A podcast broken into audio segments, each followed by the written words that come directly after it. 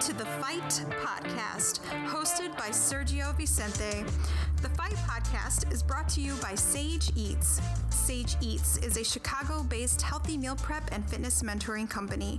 They deliver healthy, organic, custom meals directly to your home or office. For those of you not in Chicago, Sage Eats also offers online fitness mentoring where your personal fitness mentor will send you four weeks worth of workouts that are customized to your body and your goals.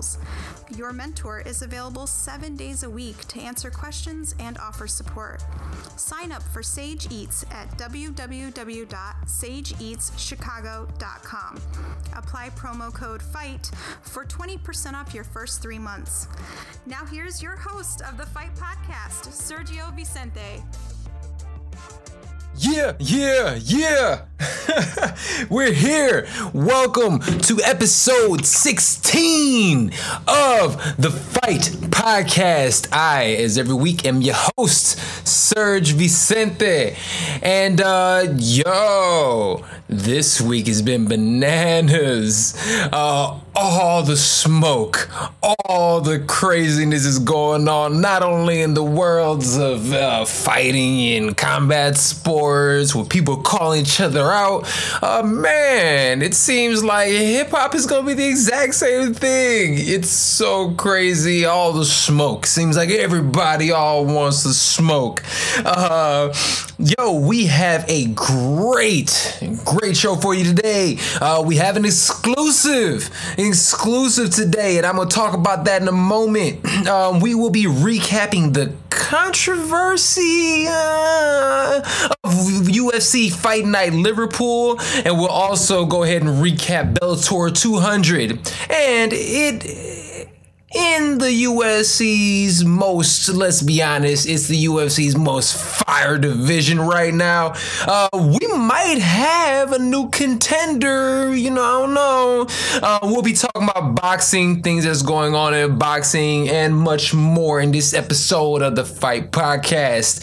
Um, the exclusive, the exclusive I was talking about, um, we have an interview today, our first interview here on the Fight Podcast with heavyweight prospect and 100% future champ. Juan the Kraken Adams. Uh, great, great interview we have coming up with him very, very soon. Uh, remember, guys, the Fight Podcast is brought to you each and every week by Sage Eats. Sage Eats offers healthy meal prep and fitness mentoring. Uh, sign up for Sage Eats at www.sageeatschicago.com. Apply promo code FIGHT for 20% off your first, not one, not two, but three months. Uh, remember to follow the Fight Podcast on all social media platforms platforms at the Fight Podcast and follow me, Serge Vicente. Um, and support the show. Check out our website, www.thefightpodcast.com. Subscribe, listen, rate, share. We're on iTunes and SoundCloud. We have merch to per. We have dope, dope hoodies. We have dope t-shirts. So go ahead, support the show. Um, and with that said, man, let's go ahead and jump into it. Um, this week, again, today I have something a little special for you guys. Um, we're gonna start off with our prospect alert. Uh, this week, heavyweight prospect, and I'll say it here first. I'll stand on my conviction. I have no doubts that this gentleman is going to be a future champ. Juan the Kraken Adams. This dude is 3 and 0. Not only has in his to all his seven fights, he has three professional fights. He has four uh he has um four amateur fights, and yo, pro wise, nobody has gotten out of the first round. In fact, yo, I don't even think anybody's gotten out of the first three minutes. He's an incredible wrestler. This dude is enormous. You're talking about a guy who's plus the 265 limit. He has to cut to get there. He has to cut to get to 265, and he's almost three bills with abs. Um, incredible ground game, incredible power. Um, I have never seen a guy that big move as quickly and as swiftly as he does. Um, when he has his opponents on the ground, most time you see with big guys, you see them kind of, you know, just using their size and strength to get around people. Not the Kraken. This dude slices through guys' guards just like Diaz sliced through McGregor's guard. It's incredible. It really is. And the difference is, as the moment he gets on top, he has some of the most savage ground and pound I have ever seen. Um, again, let me let me double double back. Um, his next fight, his last fight was January 26th. He dispatched of his opponent in bah, bah, bah, like a minute and a half. I mean, this this was I mean it's three minutes, but still not even close. The moment that the, the guy was taken down, the fight was 100% over. Um, his next fight, and I cannot wait for this, is going to be July 31st, where he will fight on the, the week seven of Dana White's Contender Series. Um, it's the last week, and he'll be fighting five and one fellow prospect Sean Teed. Um, Shaun Teed is good. He's solid he's gonna get worked. It's not even a question. I mean, he's gonna go out there and and just like the rest of Juan's fights. I do not see this getting out of the first round. Um, super excited to see him, and I cannot wait to see him in the big shows. So check this out. I had the pleasure of catching up with Juan this week. And look, not only is he a beast of a fighter, He's an incredible dude. He's incredibly well rounded. And you know what? Without further ado, heavyweight monster Juan the Kraken Adams here exclusively on the Fight Podcast. All right, Juan, Please, brother, I appreciate you being on here, man. I really do. Uh, this is gonna be a little different, like we talked about before, man, than most things. Um, first and foremost, again, three and 0, three finishes. Uh, destroying people left and right. I think what all together has you as like with amateur and everything 7-0. Nobody's gotten out of the first round at all. Uh, well, my first two amateur fights, uh, they were only three minute rounds, so both those guys made it a minute 20 something into the second round, but nobody's lasted five minutes. So, man, see, that, that's incredible, man. So it has you, like I said, I was looking at it. I mean, the number two ranked fighter coming out of Texas, like prospect coming up right now. Um, like I say, you tra- train with like you know Curtis Blaydes and all those dudes. Um, one of the only guys that actually has to cut to get down to to, uh, to 265, but it still has abs. Uh, it, it, man, it, it's awesome, man. So again, thank you so much. Like I said, did I miss anything? I, I don't. I, I want to make sure I'm giving you your right. You know, your your your due, man. Uh, no, man, that's uh, that's pretty accurate. we work hard for those, man. You know. that's what's up, man. No, like seriously, I was watching um your last fight with LFA, and that just uh, didn't seem fair, man. Yeah, it, it, it, seems like as soon as you get on top of dudes, and one thing I've noticed, man, um, the way, and especially you don't see this a lot with big guys, the way you cut through people's guards is ridiculous.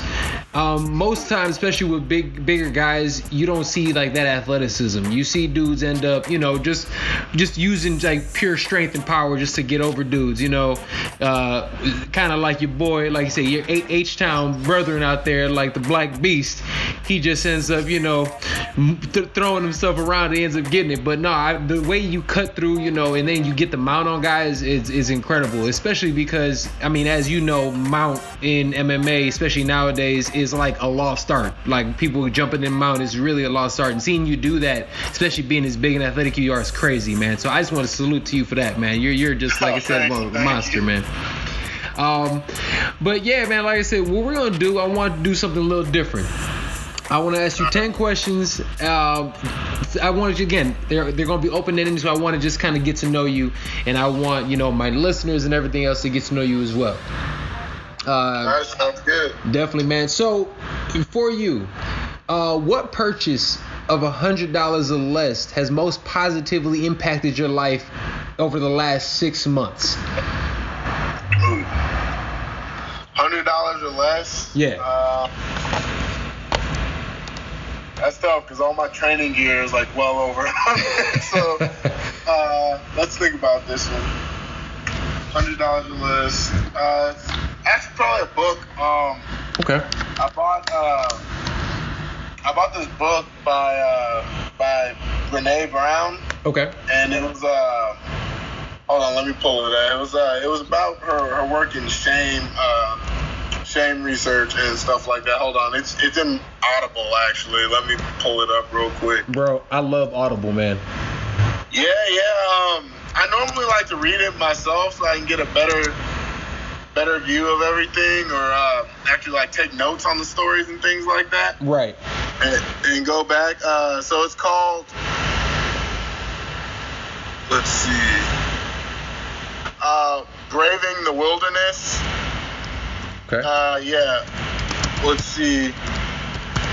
And uh, yeah, the quest for true belonging and the courage to stand alone. Dope. Dope. Yeah, and it's uh, actually playing right now. I'm gonna turn it off real quick. Right, there we go. so, Uh, yeah, but was, that's that's the one. Braving the wilderness, uh, the quest for true belonging, and the ability to stay alone. So uh, that was a really good purchase for me. Um, I just gone through a breakup at the time, and it was actually really affecting my fight camp. Uh, it was from my last fight, and that book uh, really taught me a lot about you know not trying to internalize everything. right. Uh, I do that. I do that a lot um, throughout my entire career. Actually, uh, it's like every loss or every failure in life, I kind of internalized it and thought I was the failure and things like that. But it really taught me how to focus on the things that you can control, as opposed to trying to control everything Right. and uh, using things that you can control to more positively influence other aspects of your life hmm but you have to recognize variables and things like that and realize there's a difference between being bad and doing a bad thing. So that was huge for me. That's dope. Um, do you do? And again, this is just a, uh, like kind of off the. But um, do you do like a like you know reading more like books like that or like because I know a lot of people, especially now, are doing things along the lines of like especially because you know therapy is something that people are like talking about now, and then people also like have like mental coaches and things like that. Is that something that you also do? Uh, actually, yeah. So um, I started having like a real bad performance anxiety in college, and it was uh, and like I said, it was it was towards the end of my career. Yeah. I didn't really know what I was gonna be doing next, so Mhm. I thought my entire identity was wrapped up in my athletic career.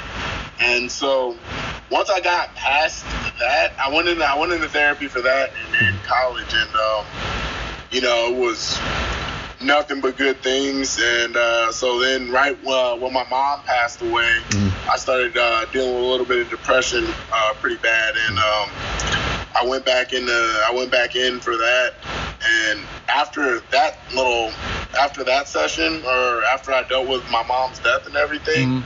I haven't really needed to go back, but uh, anytime I am feeling low, I do get books like that. I That's make sure to surround myself with not necessarily like over the top positive things, Mm-hmm. but things that address um, when things aren't right, and it teaches better coping mechanisms and better coping tactics and things like that. Dope, dope, man. That's that's great, and it's cool because a lot of people, and even myself, that I've just started going uh, recently, and uh, when I was actually trying to compete, I swear I wish I went because man, it's like every time they you hear that click click of the cage, you're like, why am I doing this? Like this is bananas. So you know so i mean but uh, for people to actually like hear somebody say like nah man like this is real i take care of it is, is a huge thing so that's really dope man um keeping on the same lines of books uh since we're talking about it what is the book and again seems like you're a well-read dude uh, what is the book that you've given the most as a gift and why?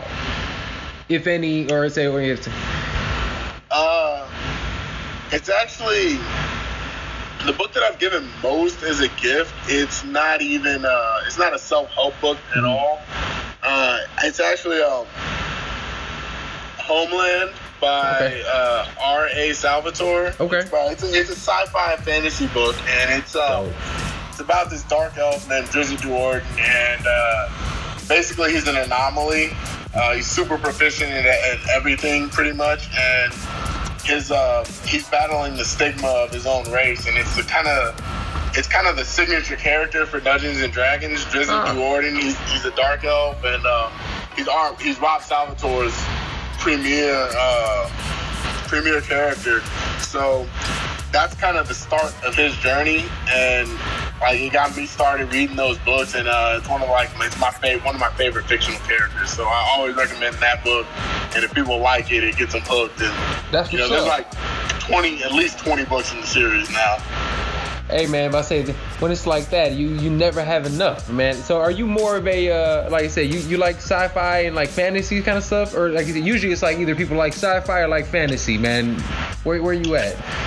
Uh, I, I prefer both actually. So, Star Wars fan fiction uh, was huge for me growing Okay. up. I love Star Wars fan fiction, but I love fantasy. Uh, so, if I had to pick just one, aside from Star Wars, I'd probably go fantasy, just because uh, there's Piers Anthony in there. Then you've got your J.K. Rowling with the Harry Potter series. Yeah. Um, that uh, fantasy also encompasses Middle Earth, so the Lord of the Rings is all in there, and then of course uh, Salvatore's work and uh, the Companions of the Guard and uh, Forgotten Realms does some great work with that. So Dope. Man, I, I haven't read uh, Salvatore's stuff, man. I might have to check that out. I've definitely read like all the Lord of the Rings and stuff like that. Yeah, I, I get, you know, really big on uh like I said, I used to love that kind of stuff, man. All right. All right, so it seems like you said throughout life, like I said, you've had, you know, different trials and tribulations and things like that. So um how has failure or like apparent failure set you up for success in the future? Um, it's, it's like I tell everyone, uh, everyone that, that comes to me when they're going through a hard time is, you know, life isn't this. It's not a linear thing. You know, there's. Right.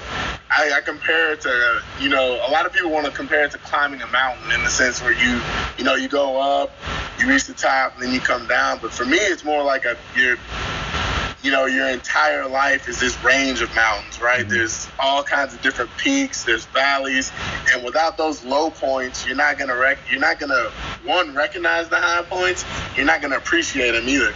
And you know, when you are at a low point, or um, anytime you're at a low point in a in a peak or a valley, or you know, I view it as the, the, the bottom of a peak, uh, the bottom of a valley, right? Okay. And you know, like, hey, I've overcome everything up until this point. So, I, based on history, you know, I'm gonna overcome this, Right. and also, you know, this might not be the lowest I've ever been, but this the lowest I can remember. Mm-hmm. And there's only one way to go, but up. And once I get to the top, or once I overcome this, I'm gonna have a newfound appreciation and a newfound perspective on life. So that's what I always advise for people. And, and you know, failure is it's it's tough because nobody likes to fail. You know, mm-hmm. there's nobody who wakes up in the morning and say, "Man, I'm gonna go Right. fail at everything I try today." No, you wake up and you you want to succeed. People generally want to be happy. So, you know, when you do get those low points, you just kind of gotta. I don't want to say power through, but like if, if you can't get through it yourself, it's definitely important to go talk to somebody or, or find a friend. And if your friends can't help you, then you go to a professional. Absolutely. So even for yourself, uh, and, and it's it's it's kind of a weird question to piggyback off of that, that last one, but do you have like per your own personal like do you have and the reason I ask is so the question is do you have like a favorite failure of yours? And it's kind of a weird question, but we all have like you know what I'm saying like everyone has those moments that it's like ah that's what got me to this next space. You know what I mean? Yeah. Um. Yeah, I have, I have a couple favorite moment, favorite uh, failures, so to speak. So uh, the first one would be Um,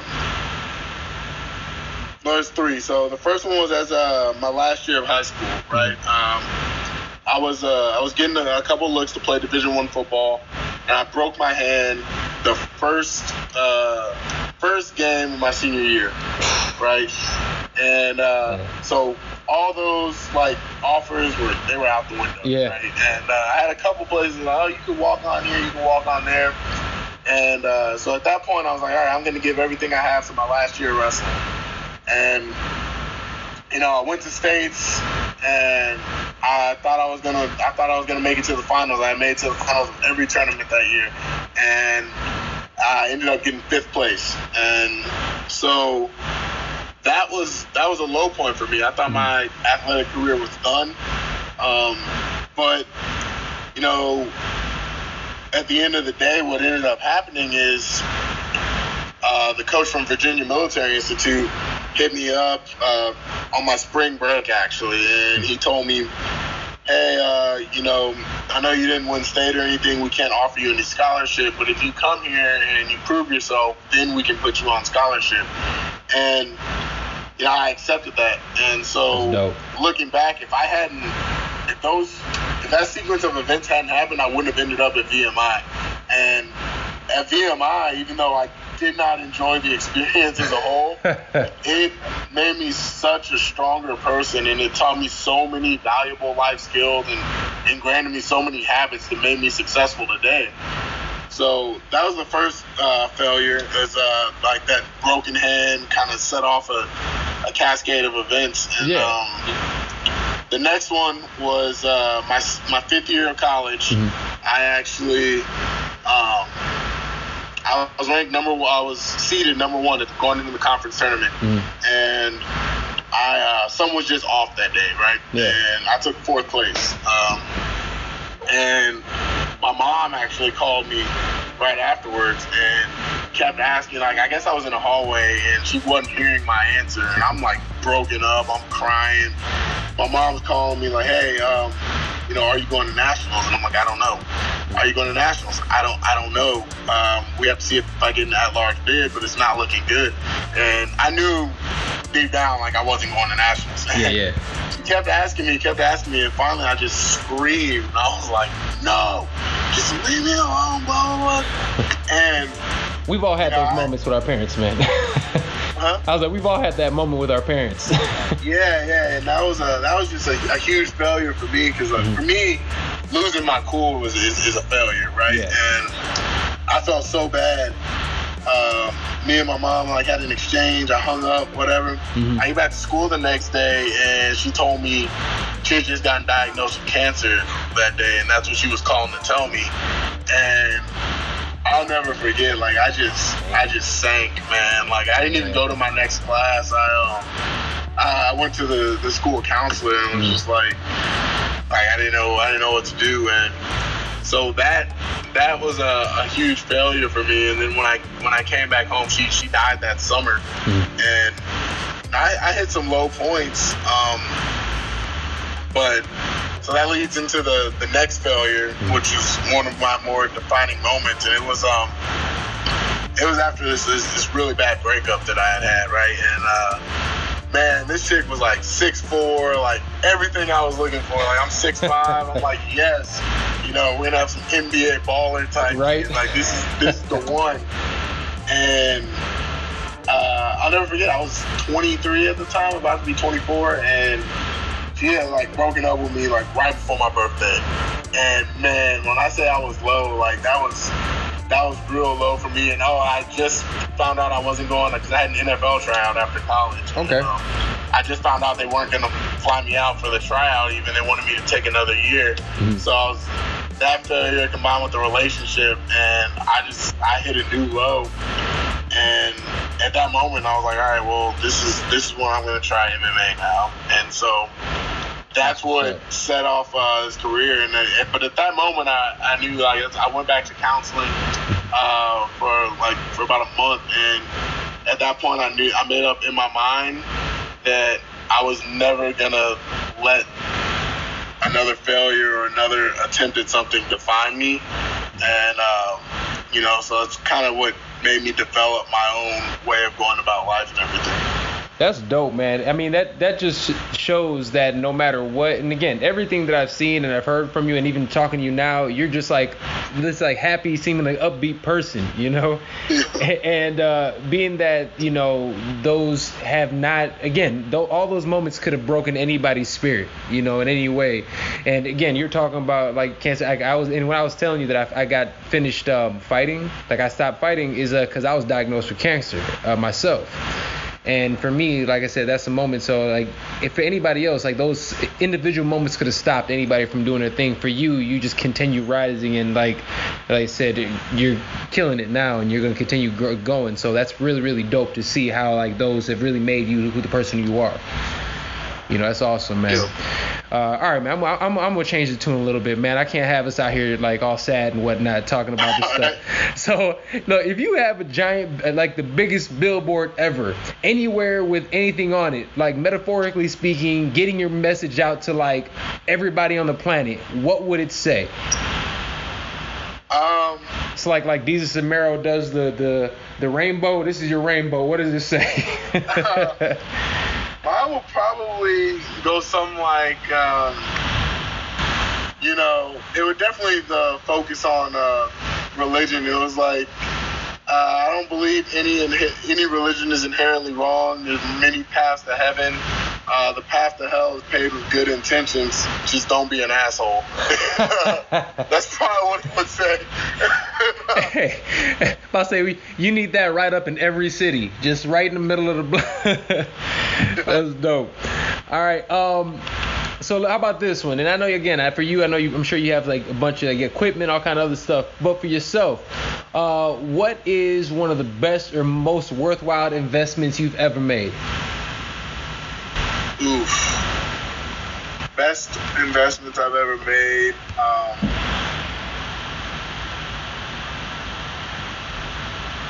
ah, for me, I'd have to go with my car. Mm-hmm. Um, you know, I've uh, I have a car, I've got a jet ski, but my, my car is like it just pretty much sums me up. I got I have a Nissan Pathfinder.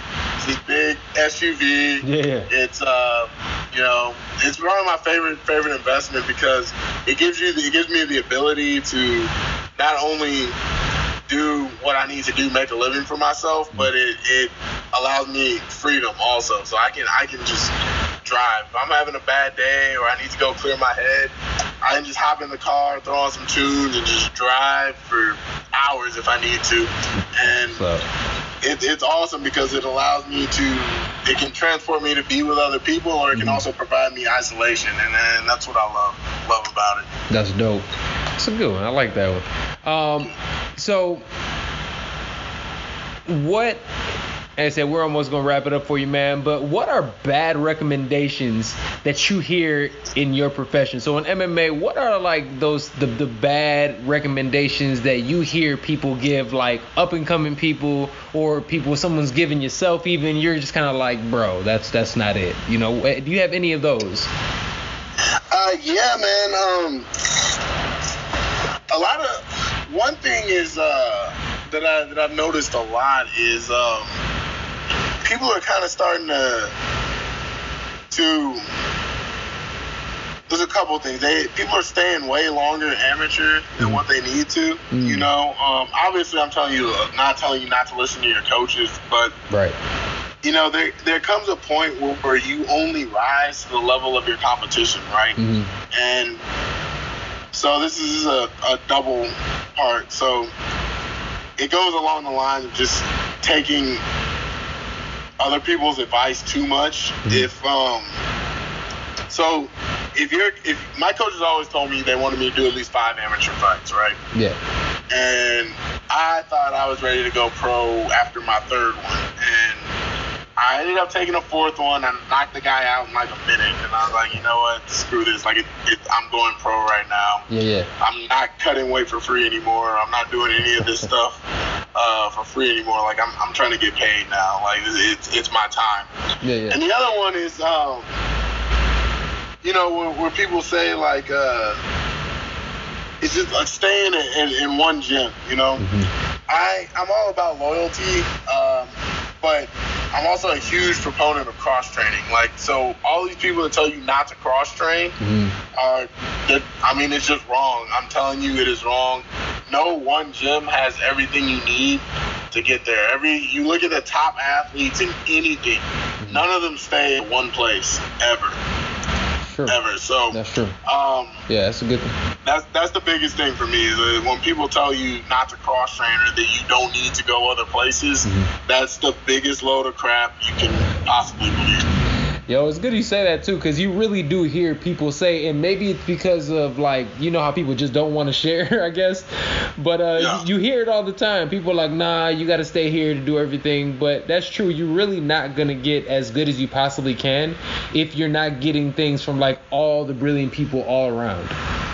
Right. Yeah, because you can like like you know that whole saying like you can learn something from a white belt. Like somebody has, you know, you can learn something anywhere you go. So that's super dope, man. All right, brother. This is this is gonna be the last one for you today, man. And thank you so much for your time, brother. Uh, you know, you you were gonna be my, my first guest on the Fight Podcast, man. So I appreciate it, man. And uh, like I said, hopefully we can do this again many times, you know, throughout the years, man. Yeah, no problem, man. Of course. Yeah, man. Um, all right.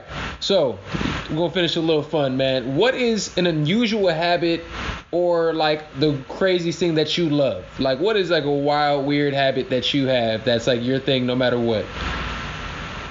Alright. Uh, I was gonna sound real weird, but um,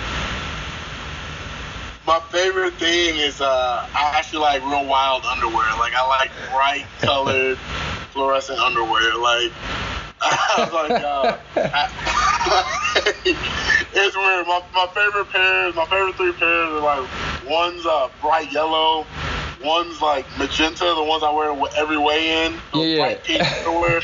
I wear those. Uh, that's my other favorite pair, and then my third favorite pair is this other. It's like it- it's basically it's, it's mainly black, but it's got pink, blue, and yellow like neon uh, like stripes all over them. Hey, so man. that's my thing. Like I like crazy colored underwear. Hey, bro, you need to, to holler at Rick and have him get you a Me Undies sponsorship, man. That'll be dope. That'll be dope. I wore a romper in my last my last yeah. weigh-in, so. oh, I, I can't Yeah. lie, man. All, all, all the all the shows have gotten me, man. I I'm, I'm out there with you, man. I got all kinds of crazy stuff, man. That that's that, that's the hey. It shows personality, man. What can you say? Exactly, exactly. You know, I um.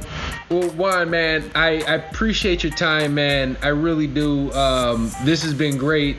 Uh, parting shots, man. Anything else you want to, you know, say to the people and anything? And by the way, like I said, good luck uh, on your fight coming up in the contender series. I know it's week seven of the contender series. Uh, Yeah, the last one. yeah, man. Hey, man, they're saving the best for last, man. Exactly, exactly. um, like I said, the fight wise, like I said, uh, really, really, man, good luck with that and the rest of your career. Um, like I said, we'll definitely be watching. But yeah, anything you want to, you know, anything you want to say or anything? Uh, yeah, man, guys, uh, just give me a follow on Instagram. It's uh, it's a good mix. I, I post some, uh, I post the emotional journey, the funny stuff, everything. Just follow me on Instagram, Chosen One two eight five. I update it almost daily on my story. Uh, so just give me a follow on there. I promise you won't be disappointed. That's what's up. No, you got a dope uh, IG, and most people don't actually like show their personality. You definitely do on there, man. That's what's up. oh yeah, oh yeah. Hey, man, we had to do our research, you know. Yeah, of course, of course. All right, man. Wait, thank you again for everything. Um, good luck. Like I said, week seven of the, uh, you know, look at the contender series. And uh, man, if you're ever in Chicago, like I said, man, look us up, man. We'd like I said, love to get some deep dish with you. Yeah, for sure, man. All right, man. Have a good one, man. Juan Adams, I appreciate you, brother. No problem. Thank you. Have a good one. All right, you too, man. All right, peace out. All right, all right, all right. Uh, welcome back, you know, to the Fight Podcast. I'm your host, Serge Vicente, and you guys just listened to my exclusive interview with Juan The Kraken Adams. Super dope dude. And again, now as you guys see, it's crazy, crazy we're around it. Um, again, it's the Fight Pass, uh, the Fight Podcast, the Fight Cast, the Fight Podcast. uh, is brought to you each and every week by Sage Eats. Sage Eats offers healthy meal prep and fitness mentoring. Sign up at Sage Eats at www.sageeatschicago.com. Apply promo FIGHT for 20% off your first three months. Still to come, I'm doing my picks for uh, this week's uh, upcoming fights. Um, and remember, again, follow the Fight Podcast on all social media platforms at the Fight Podcast and support the show by checking me out on the website www.thefightpodcast.com. And guys, remember to interact with me on social media, ask questions, and every week we have our um, Insta story polls, uh, and we break it down each and every week at the end of the Fight Podcast. All right. That's a little loud, my bad. uh, fight news. It's been some wild things in MMA. Uh, people are changing their minds. Things are going back and forth. And um, we talked about it two weeks ago prospect, stud, up and coming star, Yair Rodriguez, um, the winner of the Ultimate Fighter Latin America, the the owner of the one of the most epic knockouts you ever see um, against um, Andre Touchy Yair was slated to our uh, he, he was let me rephrase that. A few weeks ago, he was cut by the UFC. According to Brett Okamoto, uh, he's ESPN's incredible analyst. Um, he was supposed to go ahead, and the UFC asked him, in their words, to f- take a fight with um, Lamas um, at 145 pounds. And then they wanted him to fight against Zabit Mamagomedov. And he turned the fights down, according to Dana White and the UFC. So they cut him. Dana said, if you don't want to take fights, you got to get up out of here. Uh, and people were shocked. He had his first big loss in his career against the MMA god, Frankie Edgar. And honestly, taking an L to Frankie isn't anything to be sad about. Frankie Edgar has done this for honestly about a decade now. So the fact that this up and coming prospect lost to Frankie showed Yair that he actually had a lot of work to do. And he also had a couple injuries, so he took about a year off. And honestly, that's what you should do you should go out there and actually retool if you feel as if, again, this is these guys' livelihoods, everybody. You got to get better. This is like people, like I said, go you, you want to get paid more, people end up getting more degrees. And again, that takes time.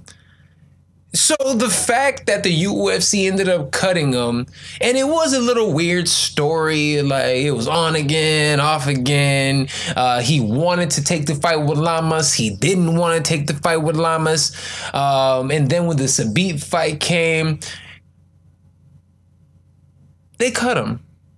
Didn't make sense, but Seems like the UFC, in typical Dana White fashion, is reneging on that. And Zabit seems like he is, I'm sorry, not Zabit, Yair is back. They have rescinded his um, suspension, his, his being cut. And now it seems as if he's going to end up fighting Zabit in UFC 228 uh, in a couple months. Um, if this is true, and it's they said some things are you know ironed out. Um, I will say this: I give Yair a lot of props for actually going out there and taking the fight, and actually not just taking the fight because at the end of the day, Zabit we've seen he's an absolute killer, and the fact that Yair got cut, they brought him back and is still willing to take the fight shows what kind of animal he is. I love it. Um, thank goodness he's fighting still for the UFC. And at the end of the day, again, salute to everybody involved because if Yair was not in the UFC fighting against those caliber guys, the 145 pound weight class at the UFC 145, 155, 17 or 170. These are some of the best divisions ever. This roster that the UFC currently has is incredible. And the fact that we have so many high caliber guys is great, and that's why I'm happy Yair is still there. There's so many possible matchups that are coming up. Um, he could end up again fighting Zabit. He can fight Frankie again. He can fight the Don himself, the champ, Max Holloway. It's great. So I cannot wait to see what goes happens. And uh salute to everybody So in this to get matchup- this back going. Um an entire 25 minutes and two incredible strikers. Only there was only 68 combined significant strikes in the entire fight. Darren Till landed 38. Stephen Thompson landed 30 he outlanded his you know he Till outlanded his uh, uh Thompson nine to six in round two. He outlanded him nine to eight in round three and nine to three in round five. While Till only and I'm sorry, I meant Thompson outlanded Till, uh, but Till outlanded Thompson five to four in one and eight to seven in round four. So if we're just looking at like the numbers and who is winning round to round, um, it seems like Wonder Boy won three rounds to two most people who actually paid attention to this fight, and we I'm talking about watching Joe Rogan's um, fight companion and uh, just looking at the Twitter response from a lot of individuals. Um, most individuals felt that Darren Till lost the fight. After looking at it a number of times, I absolutely feel that I can make a case for both guys. I can't be mad just because there was really in no- the world of boxing. Uh, yeah, no, not as much uh, MMA news as we we thought, but uh, uh, I actually uh, we're going to talk about some stuff, especially when it comes to uh, the fights last weekend in our recap. Uh, but in boxing, uh, which I love talking about, my one of the the have one one side of the awesome coin that is the Charlo twins um was officially the WBC has officially named Jermall Charlo the mandatory for Gennady Golovkin's belt. Um, this is huge. So it seems like the fight in September with Canelo, the uh, sauce stuff, taco, you know, all the stuff he had going. He had the the he, had the, the tacos that he said were tainted, and he ended up uh, failing multiple tests for clenbuterol. Um, that fight doesn't seem like it's gonna be happening. Um, it seems as if, and again, I'll talk about this in a moment. Also, if that fight doesn't happen for Canelo, it seems like he'll end up fighting um, the the the Brit. Um, uh, Saunders over there. Um, but more importantly, again, Charlo is going to is slated to fight Triple G. I love it. I'm so happy about this. Um, I think Jermall is the best boxer at 160 pounds. He's incredible. Knock Knockout power in both hands, incredible speed. He's super intelligent in there. The way he breaks his fighters down meticulously is is almost like I've something I've never seen. Um, again, a super explosive, super fast, and now he is the mandatory for Triple G in September. So, with that being said, I want you guys to hear what Jermall actually said about this. It's gonna happen. Fight will happen. Um, WBC made me made me feel a lot hope about the fight. You know, hopefully it happens. But Golovkin is definitely in charge. I'm not even one of those guys to try to. I'm not gonna rain on him or not nothing that he got going on. He's the best in the world, strong, one of the strongest middleweights in the world. Golovkin is the man. Like think about it. Look, everybody like him. Nobody want to see me fight him. Cause I'm, I'm like I'm a fighter. You got to put up a fight with me. It's not gonna just like knock me out. Get out of that shit. That's gonna be way harder than you think. So let's just as hard as it is for me to knock out Golovkin, it's just gonna be just the same. I'm not worried about Golovkin. I'm gonna be in tip top shape, be in tip top concentration. It's gonna be a different ball game already. Like it's a different day and era. Golovkin had his tongue, you know, out the him with the new uh leave like Ward. Leave like Ward. Yeah. That's, that's, that's I want to do that. Who wouldn't want to do that? Leave like Ward. That should be like the motto, like for boxers out there, young boxers. Be great for as long as you can be great.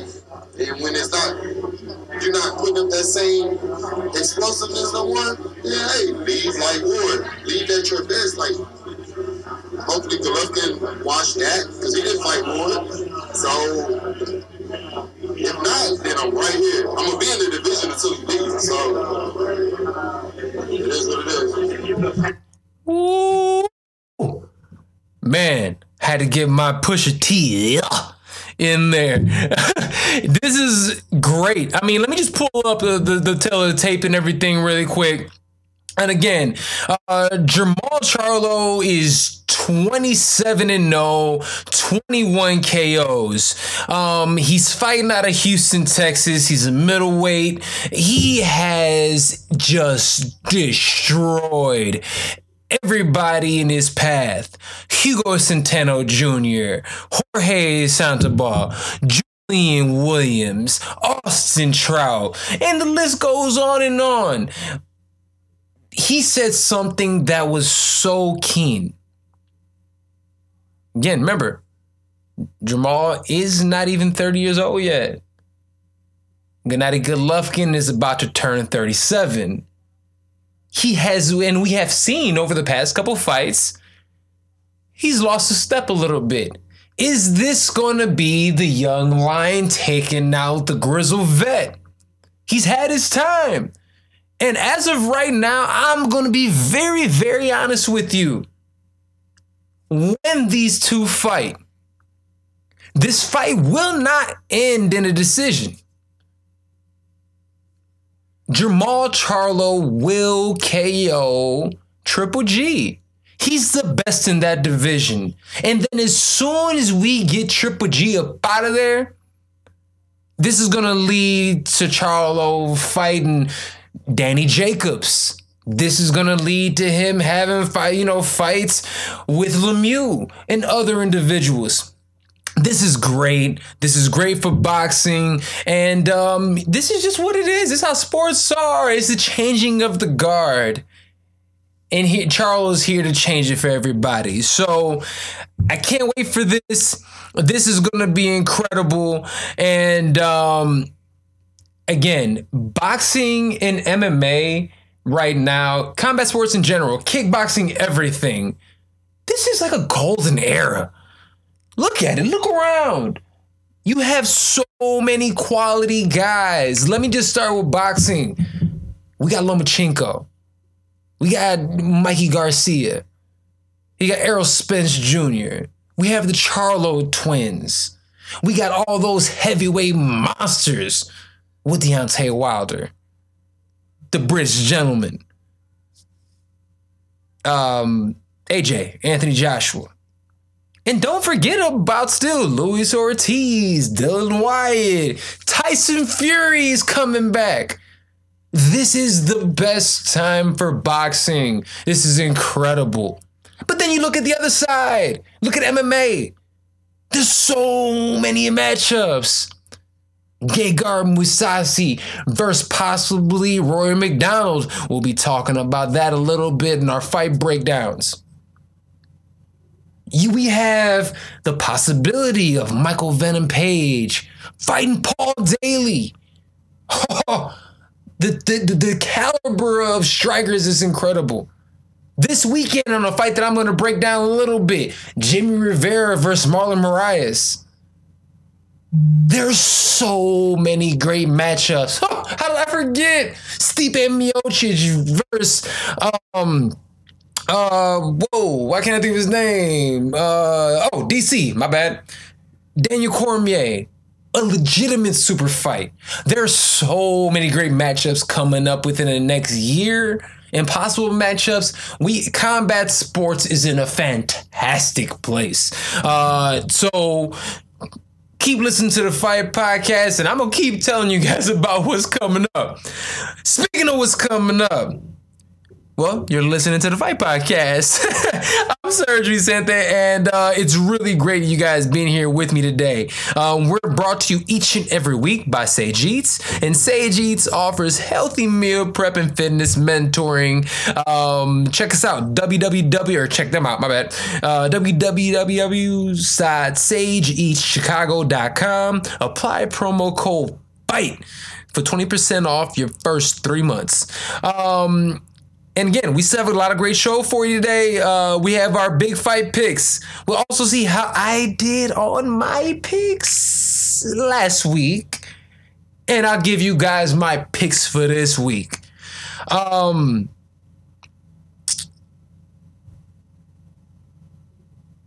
moving right along. Let's recap last week's fights really quick. Um, the big, the big, big talking point of this past week was UFC Fight Night in Liverpool. Darren Till, the eighth ranked um, um, welterweight in the UFC, versus the number one ranked welterweight, Stephen Wonderboy Thompson. This fight a lot of people well, let me let me let me set the stage for you guys. Darren Till is from Liverpool. The moment that the lights dropped and his face came up on the screen, you could almost feel the ground shaking. I, I, I, I've, and again, it's a small arena in Liverpool. So the fact that I mean this place was physically jumping. At one point in time, the UFC had to change camera feeds because you saw the camera kind of going back and forth. Um, great atmosphere. Um, the card itself, they had some entertaining matches. Um, some guys that are up and coming, and then we will talk about in the future. But what I want to focus on is two major fights. I want to focus on the Darren Till versus Stephen Wonderboy Thompson. And then I'm also going to go ahead and give a salute to Neil Magny for his just utter destruction of uh, Craig White. So I'm going to get into that in a little bit, but first, the Wonderboy Till fight. This fight was had all the anticipation. Again, when they both got in there, you can cut the tension with a knife. Any movement that these guys made, especially with two gentlemen who we know can end fights at any moment. The fact that these guys are out here in the cage together, I had butterflies just watching. I was on the edge of my seat waiting for something to happen. They get out there, they're feeling each other around. And I'm gonna be honest with you. I, the fight didn't live up to his expectations.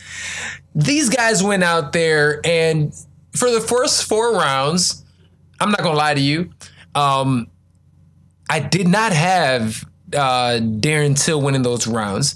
Um, Wonder Boy. Okay, so uh, Darren Till ended up winning the fight, unanimous decision, uh, upsetting Stephen Wonderboy Thompson. So, if you look online, if you actually look at the fight, the first four rounds was a sparring match. These guys were honestly, they they slapped five and gave each other hugs more than they actually put damage on one another. I love sportsmanship like anybody else, but it gets to a point in time where you're like, yo, guys, this is a fight. This is a cage fight. We could be buddies and have a beer afterwards, but not during. Not at all. So they went out there. Um, I believe Stephen Wonderboy Thompson was landing um, really, really solid shots throughout. Um, he, uh, but one thing that he did, and one thing that Darren Till was doing, was that he continued coming forward. The more you come forward, and and again, they judges, and a lot of these judges are trash, just just straight garbage, and um, the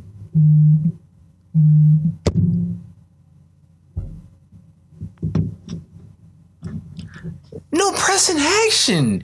Um, it, it, was it was like you said, a sparring session minus the fifth round. Darren Till ended up landing a huge left hand in the back of the head of uh, Thompson, dropped him, but Thompson got right back up, and then they kept on going. But that was absolutely the the biggest strike of the fight.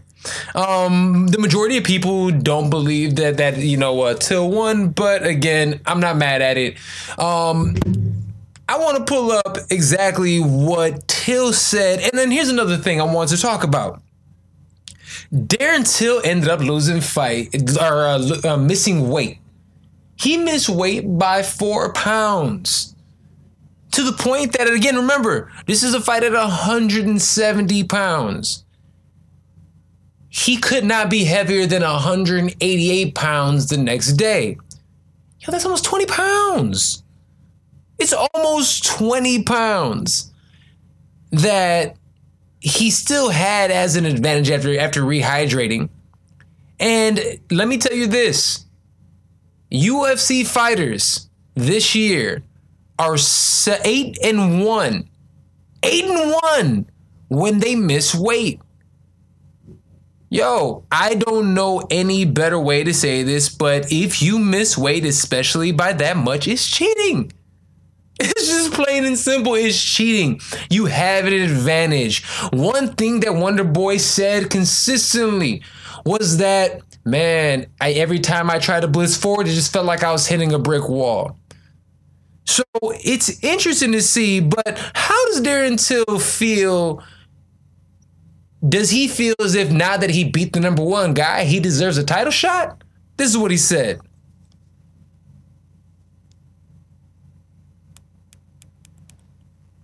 Haha. Listen, I'm not going to sit here and say I missed for starters. I missed weight, so I don't feel like I deserve a title shot. Anyway, I missed weight, so there you go. Right away, I don't deserve a, uh, the next shot at the title. Still feel that Stephen probably deserves it. Maybe whoever wins out of the interim, maybe Stephen or Usman, they, they deserve it more. I, have just said this. I'm a fucking realist, and, and I'll always stay stay stay this way. I still want to beat them all in the division. You know, I want to come back, I want to put that weight thing behind me. Listen, I'm not going to sit here and say I miss for stars. I'm- so I, I'm not gonna lie. I appreciate that. He knows he has some things to work on. So he feels as if, like I said, he has to do his due diligence. Good for you. He's right. He doesn't deserve a title shot next. And at the end of the day, um, he's had very, very favorable matchups in the UFC. Everyone he's fought is a striker. Now, what happens if he fights against Rafael dos Anjos? Kamaru Usman? And even as much as I'm not a huge fan, Colby Covington. I want to know how he does with a powerful wrestler that could actually get him on the ground.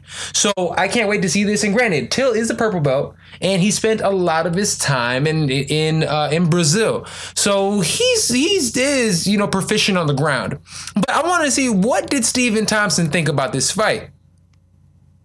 Rounds. Um, could be controversial three, maybe. I don't know, but uh, I felt like I had a kind of I would hit and move. But uh, the only really good shot he had in was that one shot in the was it fourth or fifth round, fifth round. Um, but other than that, man, it, it was it was pretty close. It, but I, but I felt comfortable out there. I realized how big he was, so I knew how to stay on my bike and keep moving. I thought I one thing, and this is the last thing we'll say about this fight. Um, Wonderboy has to do a far better job of actually being aggressive. Um, it seems as if after he got bopped by um, Tyron Woodley, the champ, he is not as aggressive as he used to be. Um, he does have a counter fighting style, uh, but it's, it's not a big deal. It's not a big deal. But he needs to be, be uh, more aggressive in moving forward. Again, um, interesting fight. I would love to see them go at it again. I think they'll both be a little bit more loose if they go back at it. Oh, it's gonna be great. All right, the other fight that I want to talk about on this one is the Gazelle. Neil Magny. Neil is a beast. Neil's a beast, and um, one thing I didn't realize is who this guy's beaten. He's beaten only people. He's he's only people he's lost to is um Lorenz Larkin, who I mean, when Lorenz was, I mean, it was we is just a uh, just like this. He's the monsoon. He goes out there, he destroys people, and I don't think Neil Neil's ready for that. And then he ended up losing to uh, Damian Maia. There's nothing wrong with that.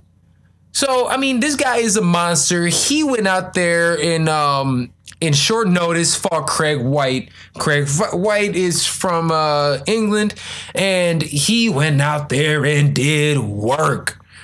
Took him down right from the beginning, rocked him with a big shot. Uh, Craig White didn't even seem like he belonged out there with him.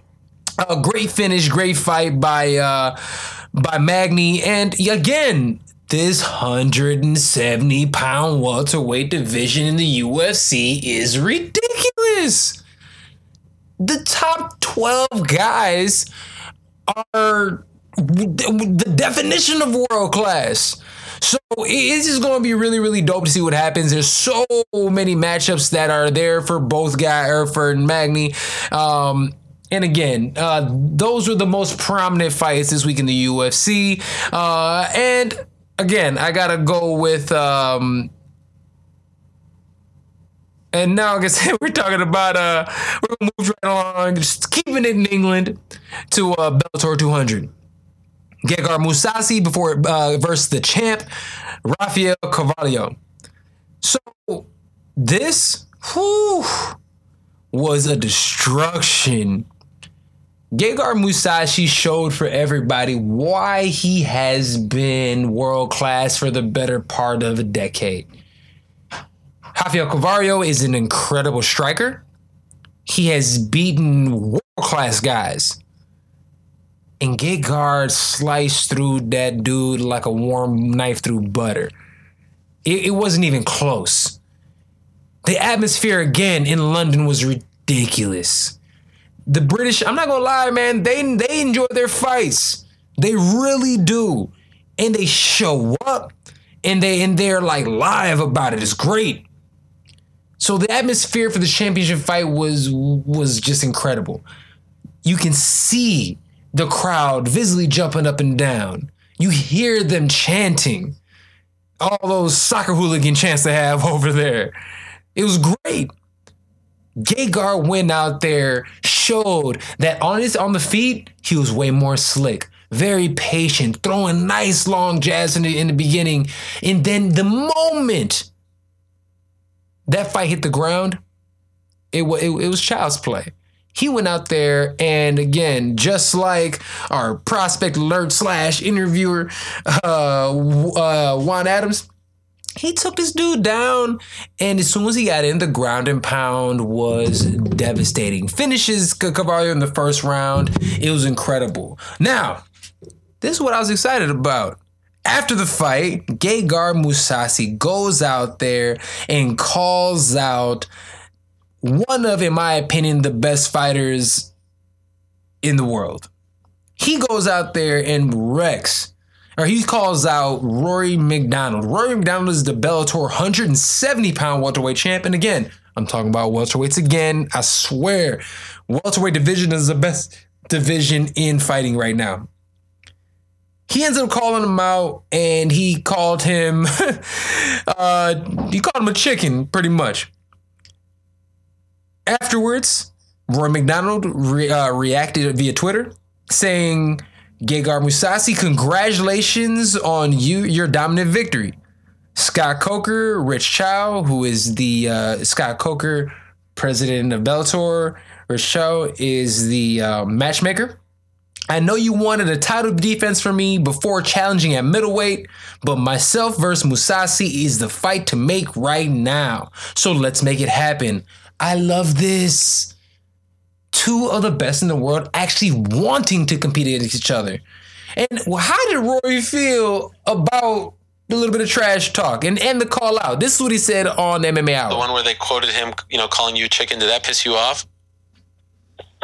Well, it's it, no, I didn't get like too like angry about it. I was just a little frustrated at the fact that they're not guaranteeing me this fight, yet they're promoting his challenge, calling me a chicken. So it so in a sense, if they de- they decide not to put this fight together, it's kind of like like what could be perceived as I ducked his challenge, you know. But I don't want it to be like that. Uh, you know, I want it to be publicly known that I want this fight as much as Mousasi does.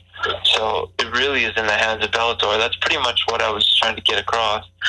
Is that my decision is like they know my decision on this. I want to be in there. Mousasi wants to be in there. So now Bellator has to get it done. Mmm. Challenge. He went out there and just called out Bellator. He put Bellator's feet to the fire. So I wholeheartedly believe that this fight will end up happening by the end of the year. I can't wait. All right. The next fight on this card. Woo woo. Michael Venom Page was fighting David Rickels. David Rickels, we talked about it last week, is a solid world class fighter. Michael Venom Page made him seem like he didn't even belong. Not only did he make him seem like he didn't even belong, Michael Venom Page made uh, Rickels quit in the first round. Like straight Lomachenko style. No mas, I don't want this anymore he made this guy look bad, bloodied up his face with, with just shot after shot. The accuracy, oh, let me, let me get my Pusha T on. Ugh. Went out there and just solid shots, hands down, so disrespectful. And finished him. Michael Venom Page is one of the most exciting fighters in all of combat sports. And I cannot wait to see to him fight the upper echelon.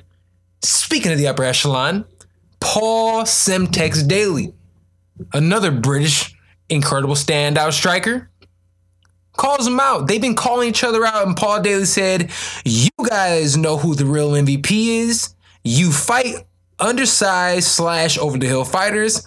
All I've been fighting is the best in the world. Hashtag Bellator 200. Man, some shots. Sounds like Paul Daley wants all the smoke. And you know what? Seems like Michael Venom Page wants it too. So, Bellator, you have to make that happen. That has to be the next fight. Once that fight comes up, I'll break it down a little bit more. But as a fan of combat sports and MMA, th- this fight's going to be incredible. Uh, last one I want to talk about is Phil Davis's head kick of London's very own Linton Vassell. The fight itself wasn't the most entertaining. Both men didn't seem like they really wanted to engage. Um, both men honestly don't seem like they were like really trying to get hit. But I can't knock with the results. Third round, Phil Davis was 100% winning the fight, landing the harder, more effective shots. And then out of nowhere, boom! Rear leg roundhouse kick to the face. To the face. KO's Lynn Vassell third round, Lynn's very own third round. Um, he put himself, uh, Phil Davis, that is, put himself right back in a position to go ahead and challenge for that title. I can't wait. Um, I would love to see him versus Bader, uh, albeit for the third time. Um, but either there or see King Mo. There are plenty of guys in that division that Phil Davis could fight. Um, good stuff. Again, salute to Phil Davis. All right, we're listening to the Fight Podcast. I'm your host, Serge Vicente.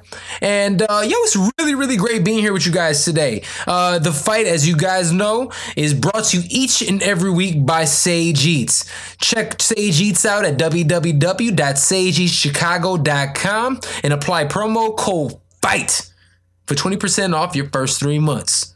Um, Still to come, I'm gonna do my, my picks, and we're also gonna talk about UFC Utica. You know what, man? Forget it. Let me just jump into it now. UFC Utica is awesome. It's actually um, it should be a very very entertaining card. Uh, it is headlined by Marlon Moraes versus Jimmy Rivera. Both of these gentlemen have been consistently killing the game for a very, very long time. Um, let me just show you guys these guys and what they've been doing. It's ridiculous. Jimmy Rivera, 21 and 1.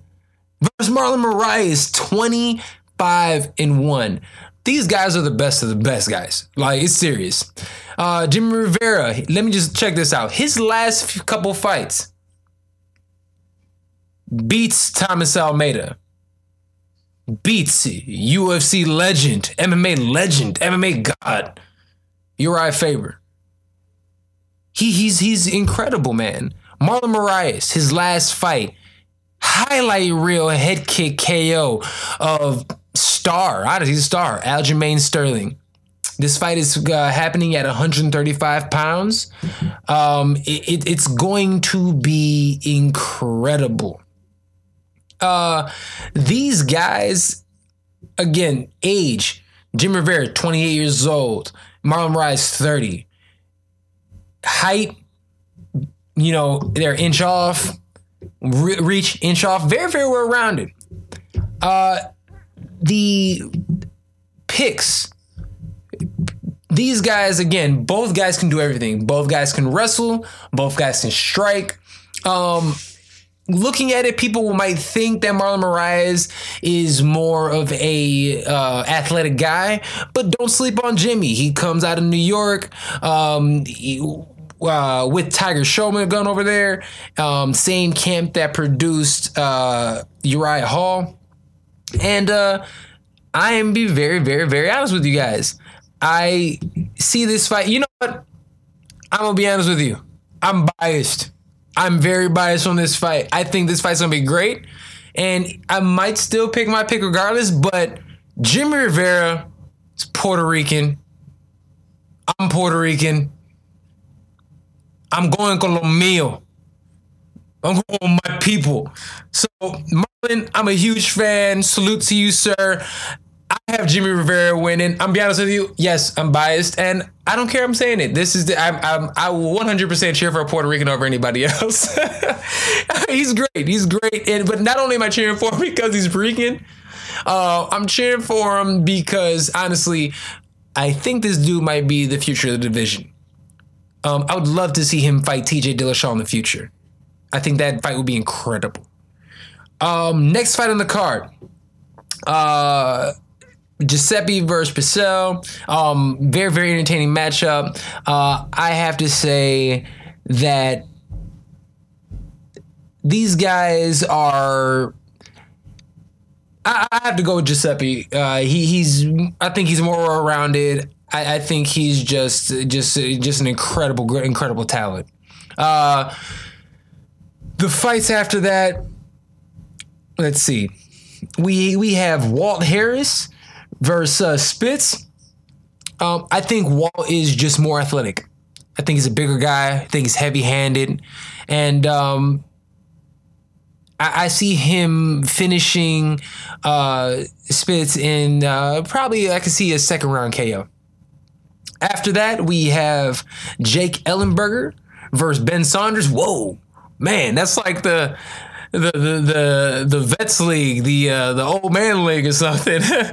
uh, but I have to say this: that fight, both were on the guys. Um, ben Saunders obviously has better jiu-jitsu, yeah, maybe, but he's definitely no- more known for that and his long, rangy striking. Jake Ellenberger is known for his incredible power and his powerful wrestling.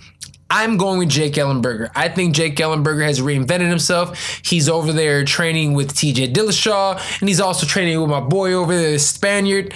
Um, I 100%, um, I have uh, Jake Ellenberger winning this fight. And um, the other one, the last fight I want to talk about is Smiling Sam Alvey versus Gian Villante. Um, Sam Alvey, great, great judo, good, good power. Uh, Villante, great wrestling, incredible power also. I always go wrestling over the um, the judo. He he has size, he has speed, and he's fighting in his backyard. He's fighting in New York, so I'm gonna go ahead and uh, I'm going for uh, Alvey that fight. Um, so that that honestly guys is the only fight card of the, the week. I was anticipating for the uh for the showtime card to be uh that week but no it's it's absolutely um the only fight card of the weekend and the fight is actually on friday night. So uh don't forget to check that out. It's it's gonna be a really really entertaining fight card. I mean it's on fs1 it's gonna be stacked. So uh i can't wait for that. All right. This week's takeaways uh, number one, we've talked about it with Darren Till. We've talked about it with Mackenzie Dern. If you miss weight, you are cheating. Anything more than a pound, that you shouldn't have. You shouldn't be able to fight. They need to scrap the fight, and uh, you need to get what you need to give your person one hundred percent to the other person. Yes, people said that Till had like his wife is having a baby, having, and, that, and that's stressful. I get it. But Darren Till makes his name by saying that, you know, I'm just bigger. I'm the gorilla. I'm this big guy. You can't miss weight if that's what you're saying because it just looks bad, man. So, again, I'm a huge Darren Till fan.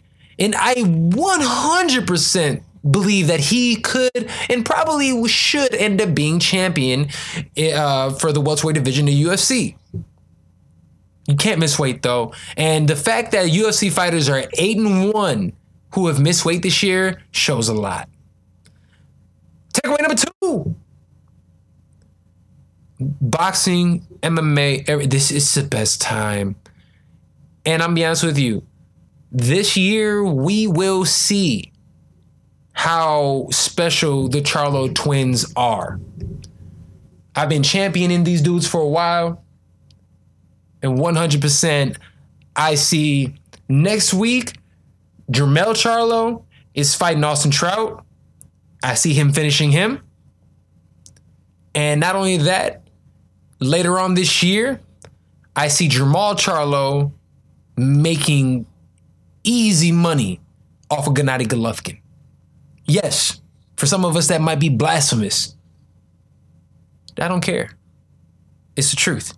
And wait and watch and see. So, um thank you everybody so so much. Um this is this week's episode of the Fight Podcast. Um episode 16 again, we are brought to you each and every week by Sage Eats. Um 20% off your first three months uh, with the promo code FIGHT. Healthy Meal Prep Fitness Mentoring. Remember to follow the Fight Podcast on all social media platforms at the Fight Podcast and follow me at Serge Vicente. Support the show by checking out www.thefightpodcast.com and listen to us on iTunes and SoundCloud.